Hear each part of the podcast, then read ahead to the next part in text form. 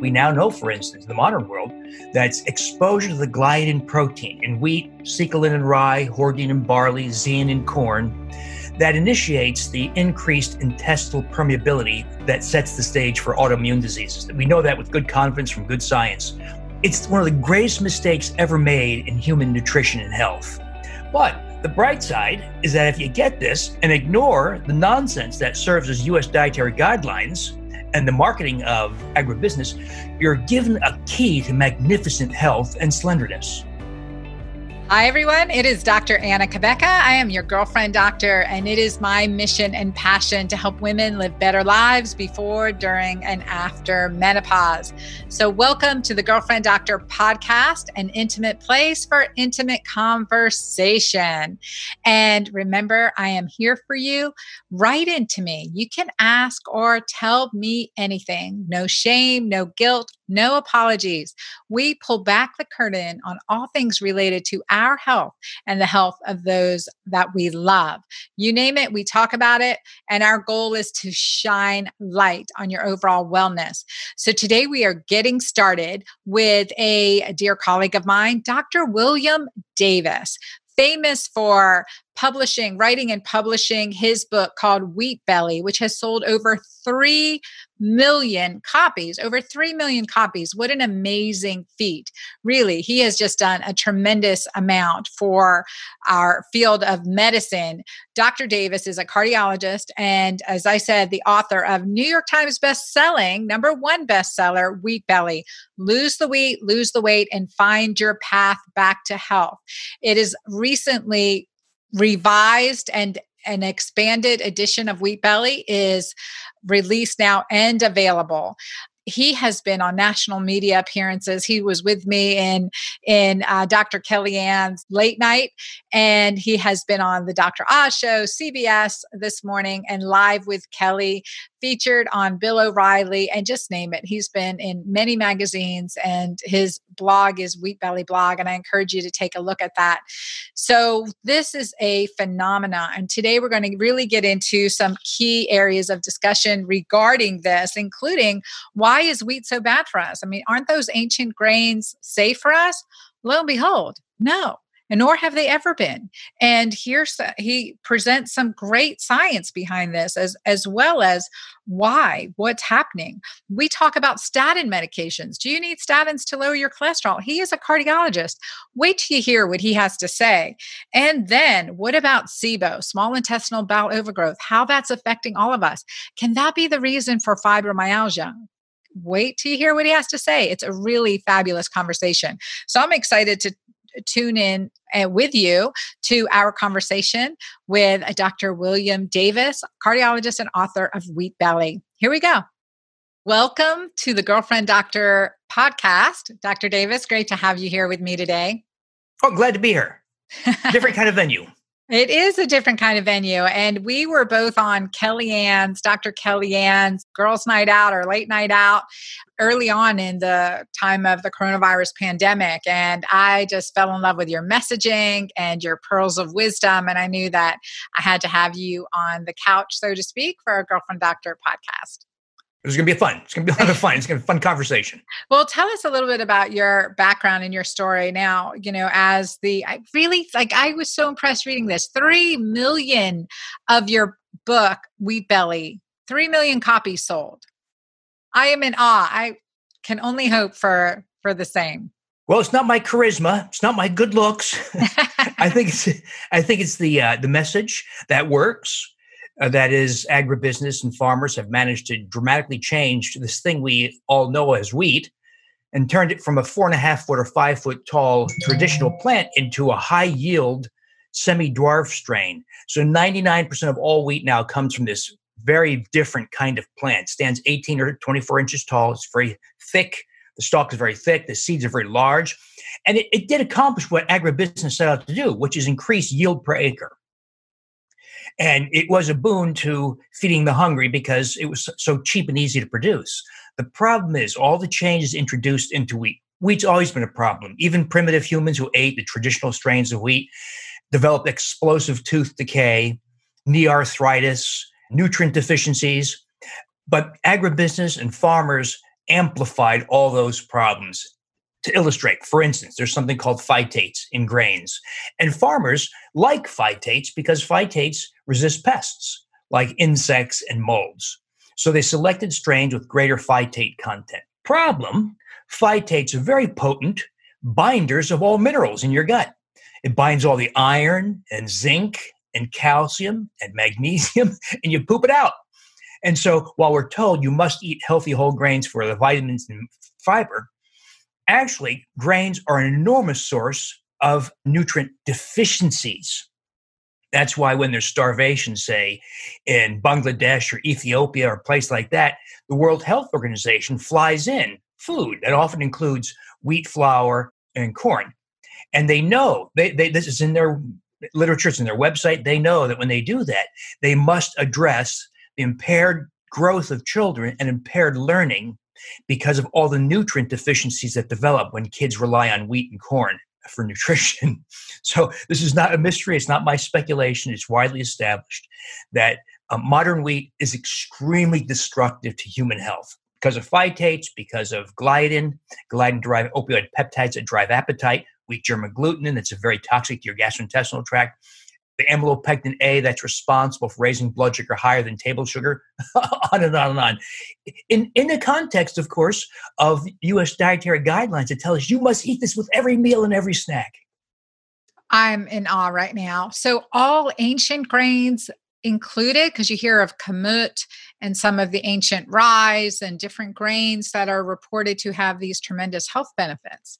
So compared to our, you know, genetically modified versions that we know today, when did couple questions. When did we start modifying our grains and then just you know, help me understand that these ancient grains like kamut and you know rye and are the same are destructive the push to develop high yield strains of wheat and corn and soy too by the way began in the 1950s and 1960s with, with noble purpose by the way. It wasn't meant to screw with us.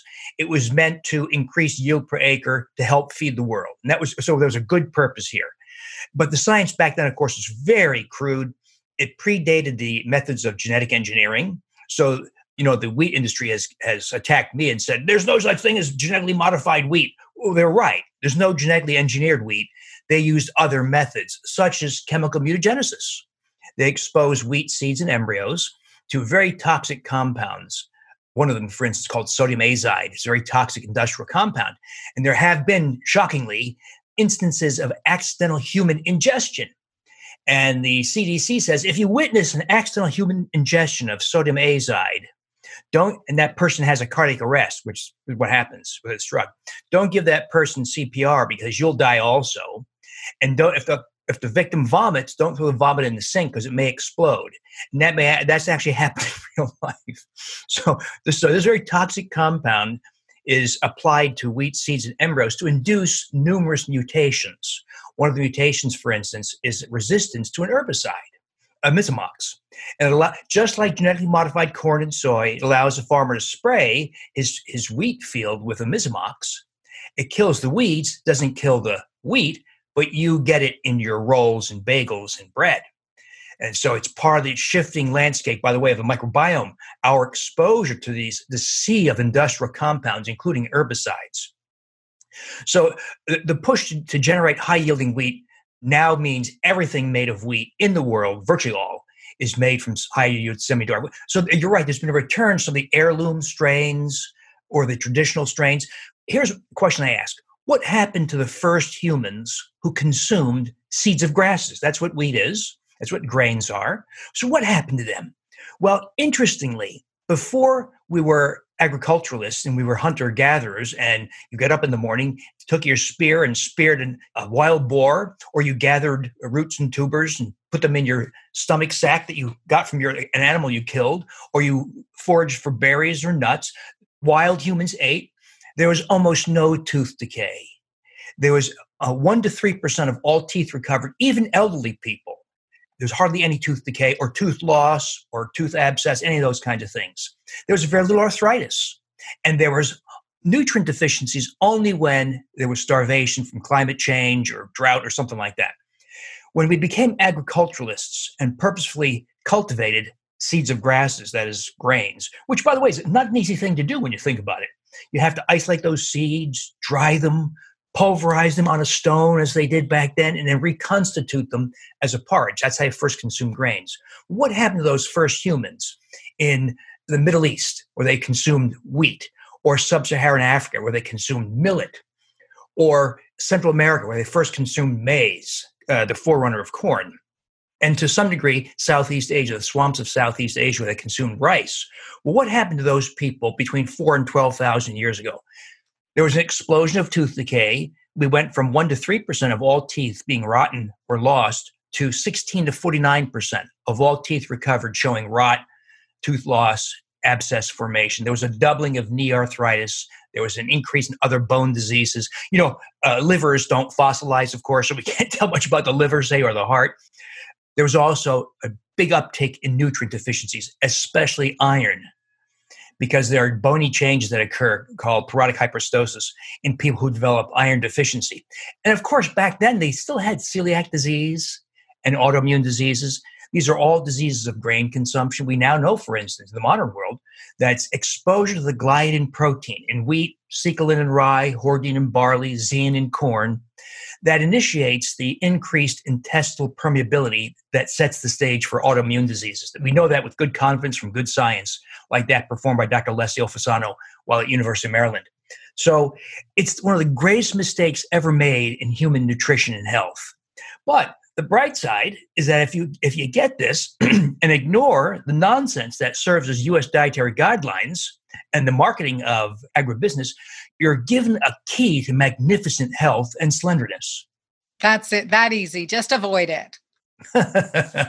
yeah. Now people say, "Oh no, I'll never have pizza again." You mean, or I won't have biscuits and gravy again, or I can't have cheesecake or a birthday cake. I can't have cookies or muffins.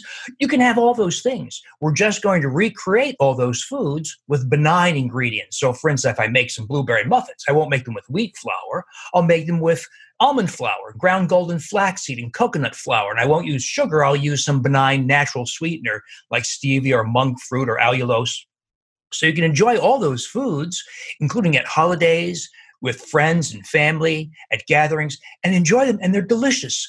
Oddly, Dr. Anna, so uh, this happens a lot. People say things like this I my husband won't do this. So I got him a regular pizza and I made myself a they call it wheat belly pizza, you know?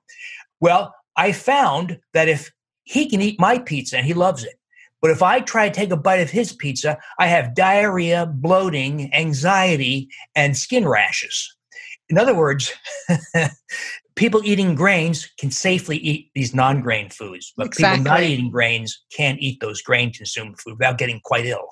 Exactly. That's totally in line too with my keto green philosophy. I'm actually working on a recipe now because uh, trying to make blueberries, which are in season here, blueberry rhubarb pie, just because to cut down the amount of carbs and create this with this a nut crusty cobbler kind of combination. Anyway, you just made me think of that. I love it. I absolutely agree. Keto green. We are dairy free, grain free in in my in my plans and and that's right along line of this now there's a, a few things for a few directions of course i want to go so with that question of like how much wheat can a person have safely how would you answer that i would say zero it's like how many Marlboros can you smoke and still be healthy? I mean, it's, it's such a destructive effect. There are many long lasting effects when you're re exposed, even if you endure the diarrhea and bloating in the first couple of days that you get with re exposure. There's also uh, phenomena such as provocation of small LDL particles. So, you and I know we live in this ridiculous world of people being treated with, for high cholesterol with statin drugs, which is an absurd notion. One of the real causes of heart disease, there are many real causes of heart disease, like insulin resistance and inflammation. But one of the very dominating causes of heart disease is small LDL particles, not LDL cholesterol, but small LDL particles. Only two classes of foods provoke formation of small LDL cholesterol grains and sugars. That's it. So, by the way, so the American Heart Association diet causes uh, heart disease. American Diabetes Association diet causes heart disease. U.S. dietary guidelines for, for Americans causes heart disease. So it just takes exposure to a little bit of grains. And it's, by the way, it's the amylopectin A component. That's the kind of super carbohydrate of wheat and grains that account for the fact that two slices of whole wheat bread raise blood sugar higher than six teaspoons of table sugar.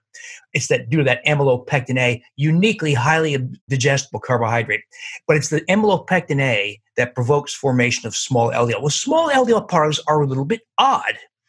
Once triggered to be formed, they stay in your bloodstream for about five to seven days. Unlike the large LDL particles, that only endure for about 24 hours. And that's because the shape and conformation, surface conformation of small LDL particles is changed by that change in size.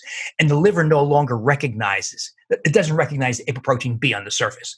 So the liver doesn't know these little small LDL particles are floating around. So it takes a long time to clear them. So just having, say, a sandwich once a week, or people would say to me, Oh, I have a bad day on Friday. I have one slice of pizza, big deal. But I'd, I'd watch their lipoproteins and I'd see they'd have small LDL particles and thereby cardiovascular risk 52 weeks a year.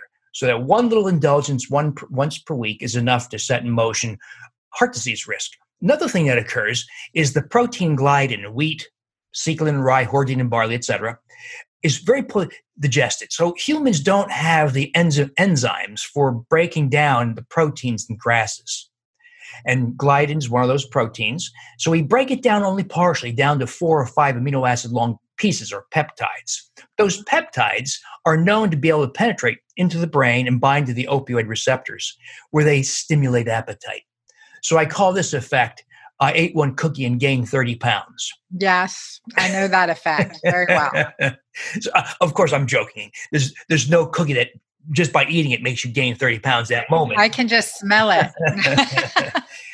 but that gliadin protein that binds to opioid receptors triggers appetite and it makes you hungry all the time. That's why people who consume a bowl of pasta and they're they're filled to bursting, but they're still hungry because they're being exposed to a very potent appetite stimulant.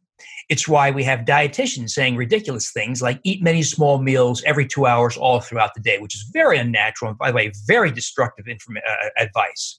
So take away the gliadin derived opioid peptides. There's an initial withdrawal process, by the way. People call it a bunch of things, keto flu. No, it's, it's an opioid withdrawal syndrome from the gliadin derived opioid peptides. And it's, it's fatigue, nausea, headache, depression, lasts typically five days or so, and then you're out of it. But when you're out of it, you also find yourself wonderfully freed from appetite. You're no longer hungry anymore. How did you, Dr. Davis, as a board certified cardiologist, begin your focus on on this area of medicine on wheat on wheat restriction and i will tell you too with the high cholesterol thing i've in my keto green communities when I monitored my clients in my program, my online program, Magic Menopause, and watched their cholesterol with complete unanimity, everyone has gone from that had a pattern B, small particle LDL, they shifted to pattern A. Oh, it's excellent. Excellent. Now, a couple questions with that is like what level, if they are pattern A, what level of cholesterol would you then consider treating or intervening with, if not with a statin, with what? As time has gone on, so I, years ago, I used to prescribe statin drugs ad lib. I used to speak for the statin drug industry. I use statins and niacin and fibrates, all the garbage that they advocate for treating cholesterol.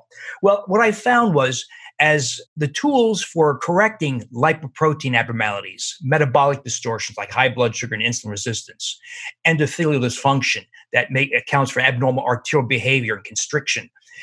The nutritional methods made the drugs look like nonsense. The drugs hardly achieve anything, and we all know that. You know, when they tell when the doctor, the uh, GP says something like, "Oh, take this Lipitor, it reduces heart attack risk by thirty six percent or fifty percent."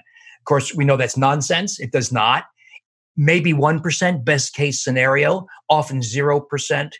That's the magic of marketing and twisting uh, statistics to exaggerate the benefits of these things. So, what I found was So the, the reason I got started in this path many years ago, 20 some years ago, was we set up the first CT heart scanner in, in Wisconsin. It was very early. It wasn't even a CT heart, it was an EBT heart scanner. That's how long ago this was. And we're scanning people. It's called Milwaukee Heart Scan. We were scanning people left and right and uncovering tons of hidden heart disease. You get a score on these things, of course, calcium score, zero and up and people coming in getting scores of 300 500 1000 and they're freaking out what do they do Back then, I told them take Lipitor, aspirin, a low fat diet, exercise, everything in moderation. Well, we know that if you did nothing, the score goes up 25% per year, per year, taking you closer and closer to heart attack or death. If you take optimal medical therapy, that's what my colleagues call, call it aspirin, low fat diet, statin drug, etc. How fast does a heart scan score go up? 25% per year. It does not a damn thing. Wow. Well, people are freaking out on me. Of course, my colleagues who are notorious for doing unnecessary procedures will put these poor people through heart catheterization, unnecessary stent implantation, unnecessary bypass surgery because it pays so well. And so I wanted a way to put a stop to this. In other words, if you have a score of 300 and then 385 and onward up, that person's going to be in trouble in short order. Well, that meant I stumbled about for some years, but it led to lessons like if you eradicate, as you have, the small LDL particle by eliminating all grains and sugars. Magnificent success. If you add vitamin D, when I added vitamin D many years ago, it was the first time I saw heart coronary calcium scores drop. And I mean really drop like 24%, 36%, 48%, 64%. You're not just talking alpha tocopherol, right? You're talking mixed tocotrienols with vitamin D. Vitamin D, cholecalciferol. Oh, vitamin D. I thought you said E. Okay. Sorry. Yeah. Yeah. Now I'm I'm at a northern climate, so maybe the effect is a little stronger here. But as you know, even in Georgia, even in Miami, even in Honolulu, there's plenty of vitamin D deficiency. Yeah. It was the first time I saw coronary artery calcium scores drop, among other beneficial effects. And it became clear that the results we are attaining did not need a statin drug, did not need niacin, did not need any of those other ridiculous drugs. And we were doing it exclusively with nutrition and some additional things like cultivating a healthy microbiome. Oh, so true. My cousin is a cardiologist in Texas, uh, the DeBakey family. So, one of the original bypass surgeons, right? And so, I had this is his his nephew, and so I had a discussion with him there in Texas about statin drugs. This is in in maybe 2010, 2011 and I've just been learning about through my own journey, just been learning about statins interfering with CoQ10 and causing congestive heart failure and these other issues and I started this discussion. He says this is nonsense. This is ridiculous. Statin drugs should be in the water and and and this was the the reaction that i've gotten but i'm like well look at the science. This is said in the pdr you know i mean the our physician's drug reference says it can cause coq10 insufficiency and because statins are still so widely prescribed today what do you say? How do you handle this coq10 insufficiency or this in your practice? I mean, again, what you say in Wheat Belly, the Wheat Belly program, right? That shifting of your body's ability to sustain healthy nutrients and get what you need from whole foods essentially and avoiding sugar that that is going to create the best cardiovascular profile. But now what about those statin? The way i get around it is just don't use them that is, so if you restore vitamin D, HDL goes up, HDL becomes bigger and more protective. If you add fish oil, omega 3 fatty acids, you reduce fasting triglycerides, you reduce after meal triglycerides, you reduce VLDL particles, you make uh, HDL particles larger, and more protective. You push small LDL towards large LDL. If you add iodine and make uh, achieve optimal thyroid function, HDL goes up, triglycerides come down, small LDL comes down, LDL particles come down. In other words, you can mimic everything and much more. Anything the statins do, we can do far better with nutrition. And so if if if we looked at a lipoprotein panel and other metabolic markers like insulin, blood glucose, etc., the effect of nutrition when done right is far superior than what you can achieve with a silly statin drug. But they get all the dough, they get all the money to to persuade, uh, unfortunately, some of my colleagues that this should be in the water and say idiotic things like that, which is completely absurd. And the science is quite clear: statin drugs hardly achieve anything. Yeah, no, I agree. And then also vitamin D for creating insulin sensitivity, another mm-hmm. big factor, right? Mm-hmm. That we know that it's worked as as well, if not better, than many of the blood glucose medications. Just optimizing that and combining even with metformin. I love everything you're saying. It is so along lines and definitely what I've seen clinically and also in the statin research. One of the things that I present in some of my lectures training physicians in hormones is about uh, hypogonadism, testosterone, right? Statin use causes hypogonadism. It causes low testosterone. The reaction is, well, your testosterone's low. Let's give you more testosterone versus, well, let's let's rebuild your body's own natural production and get you off the statin drug that is also affecting your low testosterone. That's been a fascinating thing. And we want to, what about the ApoE genotypes? Boy, that's a big conversation. so eh, I'm not worried about ApoE2 provided you do all the basic things. So your listeners may remember that ApoE2 means you delay the clearance of postprandial after meal particles. So the downside of ApoE2, it tends to reduce your heart disease risk, but there is a, there are some issues in there, such as the persistence of small LDL particles. Small LDL particles last the longest in ApoE2 people. With ApoE4, what we do there is just address the inflammasome. You know, Dr. Dale Bredesen, who wrote the end of Alzheimer's. I disagree with a lot of the things he says. He's doing great work, and I applaud him for the courage he has in uh, telling us that the drugs for dementia do nothing. Yet there's so much you can do. But he published a very important paper, he and his team, that showed that ApoE4 is the activator of the inflammasome. It activates numerous genes, hundreds of genes that all drive inflammation. And so that's the I think the core of the issue. I don't think it's LDL cholesterol. We we know, for instance, if you give an ApoE4 with high cholesterol, a statin drug, it does not reduce dementia risk at all, zero, even though it's often used for that purpose. It's inflammatory. So what we do with ApoE4 is focus on all measures inflammatory. C-reactive protein, of course, IL-6, IL-1 beta. Uh, you don't have to check all these things, but at least uh, follow a program designed to reduce uh, inflammation. So wheat and grains, hugely inflammatory. Sugars, hugely inflammatory. Lack of vitamin D, lack of omega-3 fatty acids, hypothyroidism, and dysbiosis, disrupted bowel flora.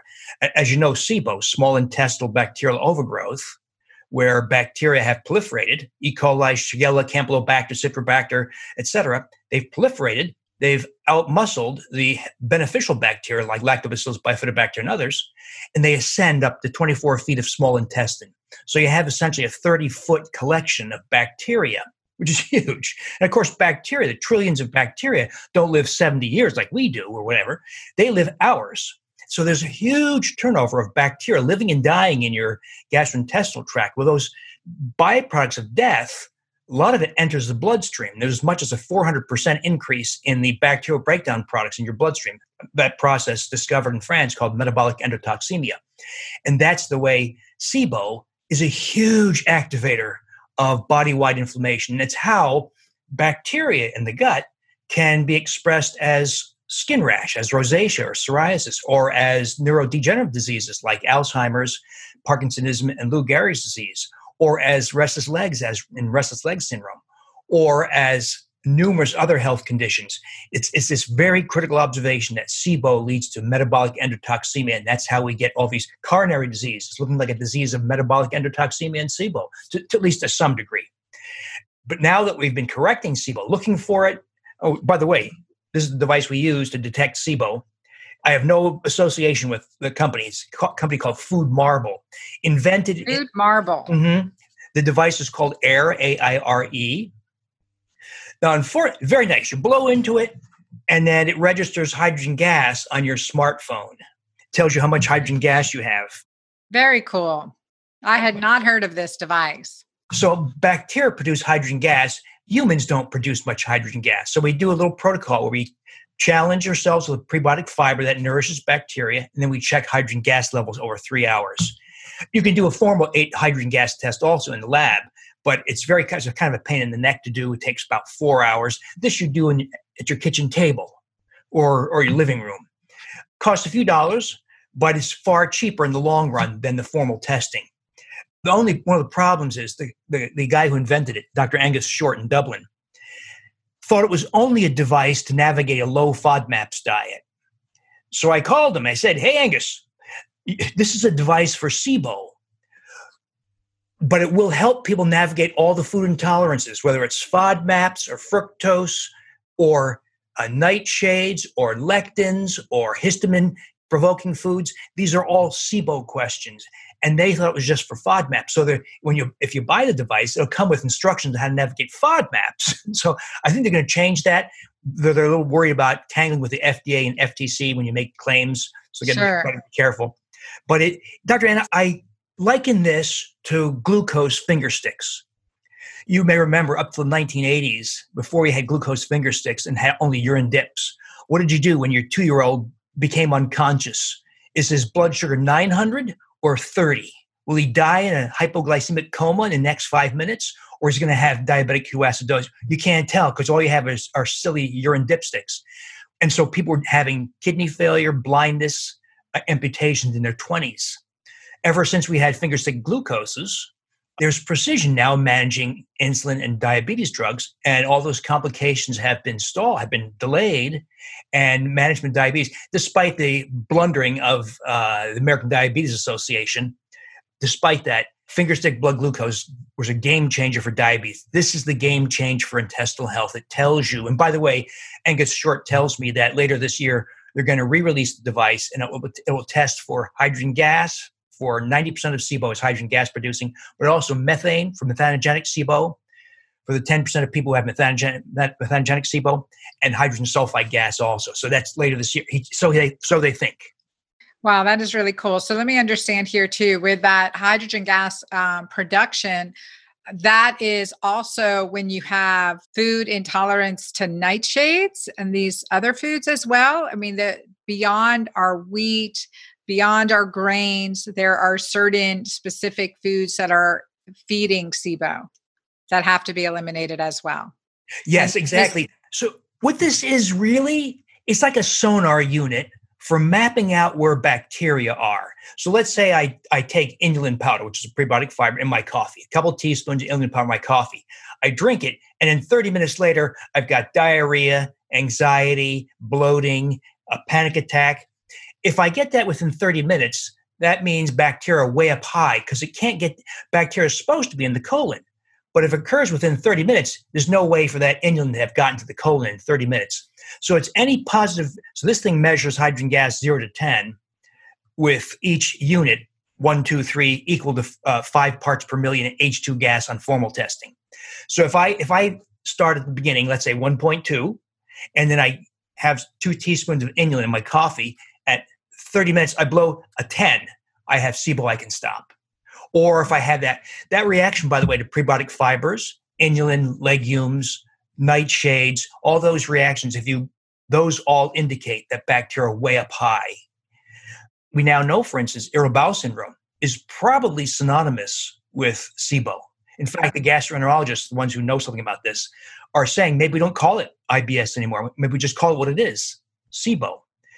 And fibromyalgia, you know, Mark Pimentel's data, Cedars-Sinai LA, he would tell us that 100% of people with fibromyalgia have SIBO. And by the way, but once you get this and you manage the SIBO, you have spectacular results. We've a, a woman just recently, 20 years of incapacitating fibromyalgia, and she couldn't garden, she couldn't walk, she was confined to bed a couple of days a, a week on Lyrica, on prednisone, on nonsteroidal anti-inflammatory drugs, uh, and not having any effect. She tests flagrantly positive. H2 get, takes one of our herbal antibiotic regimens. There's only two regimens that have proven efficacy. And some other efforts to augment efficacy and prevent recurrences, because there's, there's, a big problem with recurrence in SIBO. Within five days, she was freed for the first time in 20 years from all the aches and pains of fibromyalgia. She had off all three drugs. So wonderful, spectacular successes like that once you address SIBO.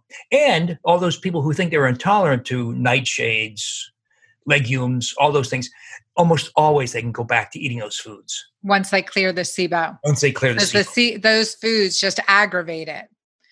And once they clear the SIBO, once they heal that, repopulate healthy gut bacteria. Let's talk about this herbal antibiotic mojo magic you've got now. let's, let's let yeah share that share that with us, please. Well, there's a small. I was very skeptical about herbal antibiotics because you just can't throw a bunch of oh sorry, throw a bunch of herbs together and say here you go, take this. You can't do that. In other words, you, you can't say, okay, take berberine because it's effective against E. coli. Take oil of oregano because it's effective against enterococcus. You can't just put them. So I was very skeptical. But the Hopkins people published a study that compared the conventional antibiotic rifaximin versus two herbal antibiotic regimens, the candibactin regimen and the FC-Cidal-Dysbiocide regimen. And lo and behold, the herbal antibiotic regimens were slightly better than the candibactin. The candibactin was only about 60% effective. And they treated the candibactin failures with one or the other herbal regimens, and they worked in both those people. And the, the rifaximin caused some C. diff, Clostridium difficile enterocolitis. The herbal antibiotics so far, cross my fingers, have never caused C. diff. So I started using the uh, one or two of those herbal antibiotic regimens, and lo and behold, we're seeing these spectacular results. Though I'm tending towards pushing people towards the candibactin regimen because candibactin has two built-in antifungal agents also. It's got oil of oregano and berberine. And it's becoming clear. There's recent evidence to tell us that about 60% of people with SIBO also has SIFO, small intestinal fungal overgrowth. I agree. A hundred. I agree. That is something I've seen over and over again, and that leads to other debilitating conditions, lichen sclerosis, and the list goes on. It also, of course, generates some of the most dramatic emotional effects when you do this. So people have to know that when you eradicate bacteria and fungi, there's also a lot of panic, anxiety, depression. It is one of the most challenging things I've ever gotten involved with. Cravings. Right? Cravings. Mm-hmm. Yeah, and mood swings, for sure and i think that's incredible to heal from that because the gut healing the microbiome healing the gut then you'll repopulate after these herbal antibiotics you repopulate with probiotic strains any particular strains that you love well, you're bringing up one of my favorite topics to talk about. That is uh, the Lactobacillus reuteri. A fascinating story. I, I, know you've heard this from me before, but for your listeners, so Lactobacillus reuteri is a strain that everybody should have gotten from their moms when they breastfed and passed through the vaginal canal, the birth canal. So everybody should have this thing. But we've lost it. 96% of all Americans have lost their lactobacillus reuteri for a variety of reasons. Maybe the mom didn't even have it in the first place, or they got exposed to antibiotics somewhere along the line, or they got exposed to glyphosate. Glyphosate is a very potent antibiotic. It's an herbicide, but it's also a very potent antibiotic or other herbicides, other pesticides. So the long list of things we're all exposed to that are damaging our microbiome, one of the casualties is Lactobacillus reuteri. Well, there's a whole bunch of important effects from Lactobacillus reuteri. One of the things it does is via a retrograde vagal mechanism, vagus nerve, it causes the hypothalamus and pituitary to release oxytocin. Mm, my favorite hormone. You are music to my ears, Dr. Davis you know that oxytocin is the hormone of love, of empathy, of a desire for human connection. So think about this. We, 96% of us have completely lost lactobacillus reuteri and thereby the boost in oxytocin.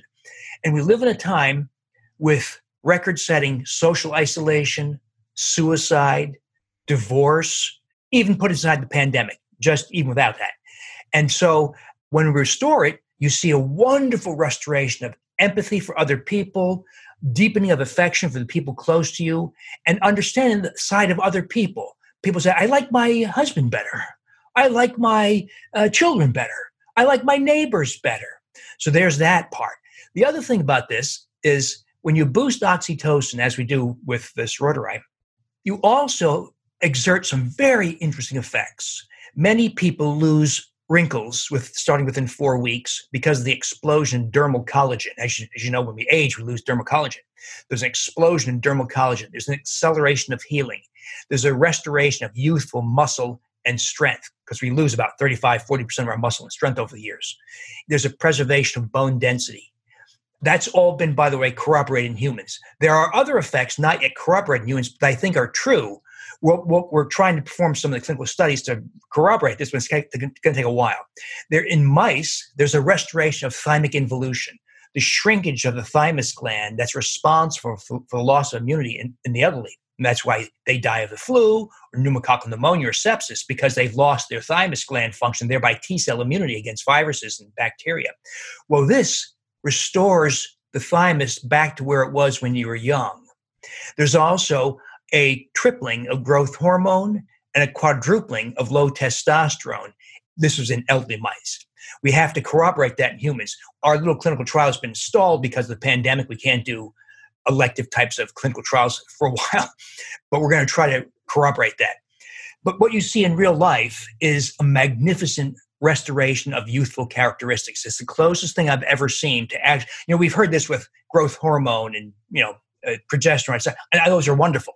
But I've never seen the magnitude of change as with this crazy thing. The problem is when you buy this organism, there's two of them. There's a company called BioGaia in Sweden. They patented it, and they sell it to you as a product called Gastrus, G A S T R U S.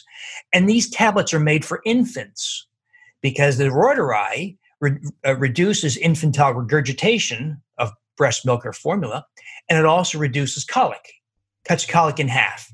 So these tablets are made for babies. Well, 100 million counts of each bacteria, which sounds like a lot, but as you know, that's a trivial count. So I took the tablets, crushed them, made yogurt with them, but I didn't make yogurt like they do in commercial production, where they ferment for a very short time. I used 36 hours because that's where most of the bacterial counts increase at the end of fermentation. So I fermented for 36 hours in the presence of prebiotic fibers that nourish bacteria. End result, a rich, thick, delicious yogurt, a little tangy because of the lactic acid, lactose being converted to lactic acid, and you obtain all these incredible effects. There's also an anorexigenic effect that is uh, turns off your appetite. Not everybody gets this. I get this to an extreme. I'm, I'm a chronic insomniac. I can't sleep. I just never, never sleep for years and years and years. For how many I, hours? What do you mean never sleep? How many hours a night? I would before the yogurt, I'd go to bed at two, wake up at three thirty, wake up at five, try to go back to sleep, get up. I, it was always a struggle to sleep. On the yogurt, with nothing else, no melatonin, nothing, just the yogurt, I sleep like a baby, nine hours plus a night, straight through, with vivid dreams, longer REM sleep, by the way. So profound sleep effects. So we make this yogurt we get about 90 billion bacteria, CFUs, per half cup serving. And by the way, I, I know there's problems with dairy. Yeah. I so, cannot do any dairy. Bill, you got to give me another option. Can I use coconut milk yogurt? You can. It's more fussy. You have to add a few additional steps. By the way, all my recipes are in my Wheat Belly blog, how to do it with dairy. We use, by the way, organic half and half, high fat, 18% fat, or coconut milk either of those, by the way, whether it's dairy or coconut milk, you can't have any kind of additives. Can't have xanthan gum, guar gum, gellan gum, carrageenan. Can't have any. It will make it kind of a, a soupy mess. Okay. Um, but the coconut milk, you have to do a few extra things. You have to add gelatin or pectin to it, heat activate it, and also use a, a blender to emulsify the fats. But all in that recipe. But when you ferment this way, 36 hours in the presence of prebiotic fibers, unlike commercial yogurt, fermented four hours. Let me just talk about that for a second. So it's like that old riddle to kids. How much money will you have if I give you a penny on day one and double it every day for 30 days? And kids say, oh, $10,000, right? It's five and a half million dollars.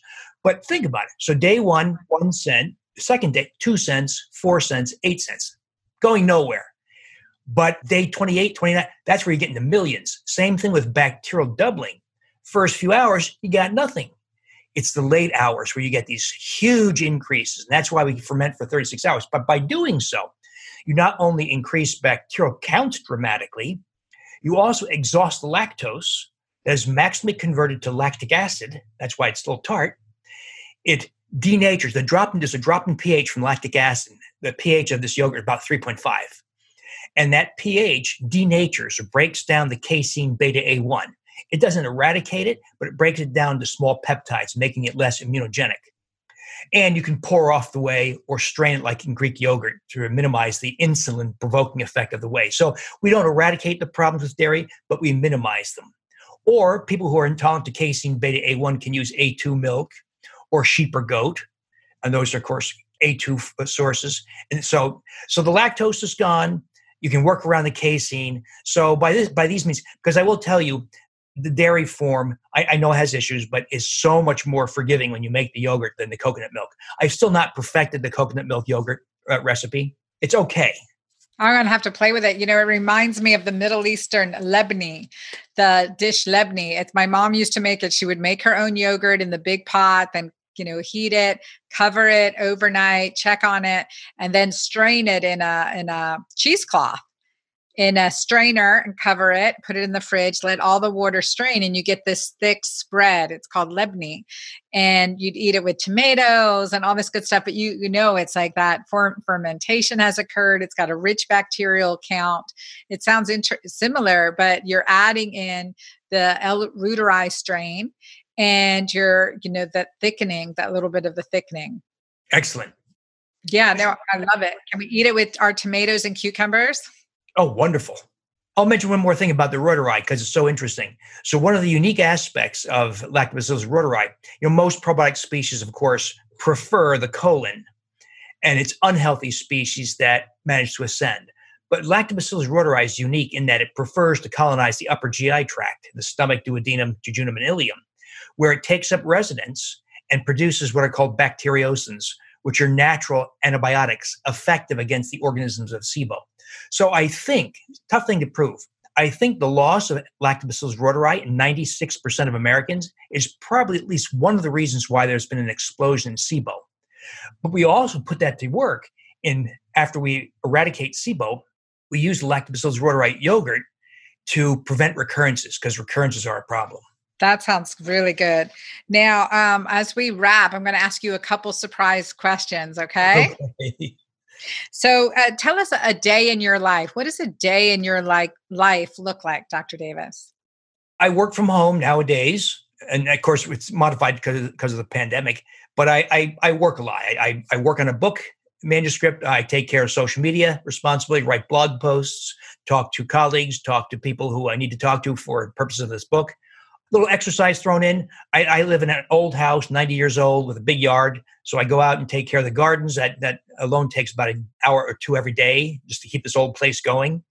How about meals and exercise? What's your um, meal regimen like and your exercise regimen, activity regimen? So with the lack of gliadin-derived opioid peptides, high fat intake, and the anorexigenic effect of reuteri, I typically eat twice a day, late morning and maybe early evening, like five or so. As you know, you float through your day and you don't really think much about food because it doesn't have the same kind of temptation. Food, of course, still tastes wonderful, and I just eat the kind of stuff you'd find in your in your uh, diets also. That is eggs, olive oil, avocados, meats, of course, fish, poultry, chicken, and lots of vegetables, of course. But I also make it a point to include prebiotic fibers whenever possible. The evidence looks pretty good that you get a, a kind of a plateau effect at 20 grams per day of prebiotic fibers. So I work to try to, and we also work to uh, to encourage variety in forms of prebiotic fibers so that we don't encourage overgrowth of a specific species because different bacteria, of course, pre- prefer different prebiotic fibers. So I'm making a point to do that.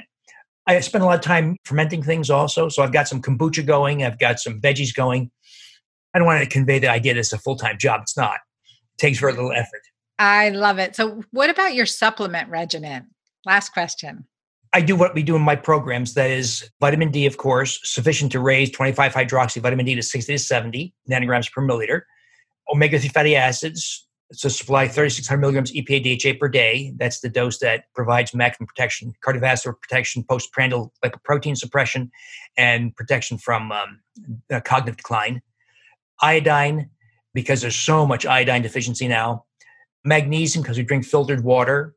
I have a recipe for magnesium water it's a reaction between the magnesium hydroxide of unflavored milk of magnesia and the carbonic acid of seltzer or other carbonated water. And you react them and you get water. If you do, if you write out the chemistry, you'll see you get water plus magnesium bicarbonate. Magnesium bicarbonate is by far the most absorbable form of magnesium. I use this a lot in people with migraines, osteoporosis, heart rhythm disorders, or hypertension it's by far the most absorbed and most rapidly raises tissue and serum levels of magnesium far faster than some of the oral supplements, the, the tablet forms. Is that recipe on your website too at Wheat Belly Blog? And there's also, yep, it's on there too. I call it magnesium water. Magnesium water. I love that. That's good. That's basic. Eh, very basic. That doesn't mean there aren't benefits to other things. Like we'll use things like curcumin in uh, antifungal efforts. We use other things, but for the basic efforts, we also make efforts to cultivate a healthy microbiome. So starting efforts would be a high potency multi-species probiotic, accepting that nobody knows what a probiotic should look like. Though that's that's starting to get clearer and clearer. I think what we should should be doing with probiotics is rebuilding so-called keystone species. These are the species that support the growth of other healthy species. I think Lactobacillus reuteri, by the way, is one of those, and there's several others like uh, Akkermansia and Bifidobacteria infantis and several others. But we prebiotic fibers, but that comes from food and of course fermented foods. So that's pretty much all I do. You are so keto green without even knowing it, Dr. Davis. and I'm going to get you hooked on my Mighty Maca supplement before you know it as well. Fair enough. I want to thank you so much for being here today and, and share with our audience how they can continue to learn from you. I love your Wheat Belly blog. So tell every, uh, you know, I'm telling everyone right now, check out wheatbellyblog.com. He has a free membership and a paid membership. So you can get a certain number of articles free each month, right? And check out these articles, take a look, join the membership. And um, how else can we get a hold of you? So Wheat Belly blog there's a I recently re-released the Wheat Belly book as a revised and expanded edition because people want to get this kind of concise one place. I do have an old book, but still very popular, called Wheat Belly 10 Day Grain Detox that comes with a private Facebook page you can sign up for. And that's the kind of do this on day one, do this on day two. Some people just like that. They don't want to hear about the science or the rationale. They just want to say, tell me what to do. so that's Wheat Belly 10 Day Grain Detox. Perfect. Thank you so much, Dr. Davis. Thanks for your time and thanks for all this important work you're doing in the world. And you're certainly walking your talk. And I'm glad you're out there and representing the field of, of cardiology, spearheading really a movement. And thanks for this information. You taught me so much today in this wheat history, this ancient wheat history. So I am I'm glad. I know my audience is going to love this information. I look forward to catching up with you again. And you keep on doing the great work you're doing. Thank you. Thank you. You guys, wasn't that a fabulous discussion? It was great to talk with Dr. William Davis, Dr. Bill Davis, about this topic. I mean, we have learned so, so much, and he is saying what you know to really resonate truth within you. And, right? Check it out. Test these things. The L. reuteri yogurt that's available, that recipe is available on his website at Wheat Belly Blog. I'm working on a coconut milk version because I can't do cow's milk, sheep's milk, goat's milk, none of that. I am very, very sensitive to dairy. So I'm going to try a goat's milk version and make that. So stay tuned. Hope to have that out to you soon. But in the meantime, really look at some of this information read Wheat Belly because it is cutting edge information. He's a highly researched and esteemed scientist and physician and has taken care of patients and seen this transformation. I loved what he said about statins. I loved what he said about healing the gut and the microbiome, and also just really that hardcore stance on wheat. And we really need to think about this. We really need to check it out for ourselves and then recognize when we eat something, how do we feel? Especially after we've been away from it, our body has detoxed from it for quite a long time. So, I want to thank you for being with me on the Girlfriend Doctor podcast. Be sure to rate and share this episode. You have so many people in your life that needs to hear this and we need to keep spreading the message. I hope you will connect with me live sometimes in my Keto Green community, in my live events that I have going on there and in my Keto Green 16 challenge group. It has been amazing to start and finish our Keto Green 16 day plan together. What a great community.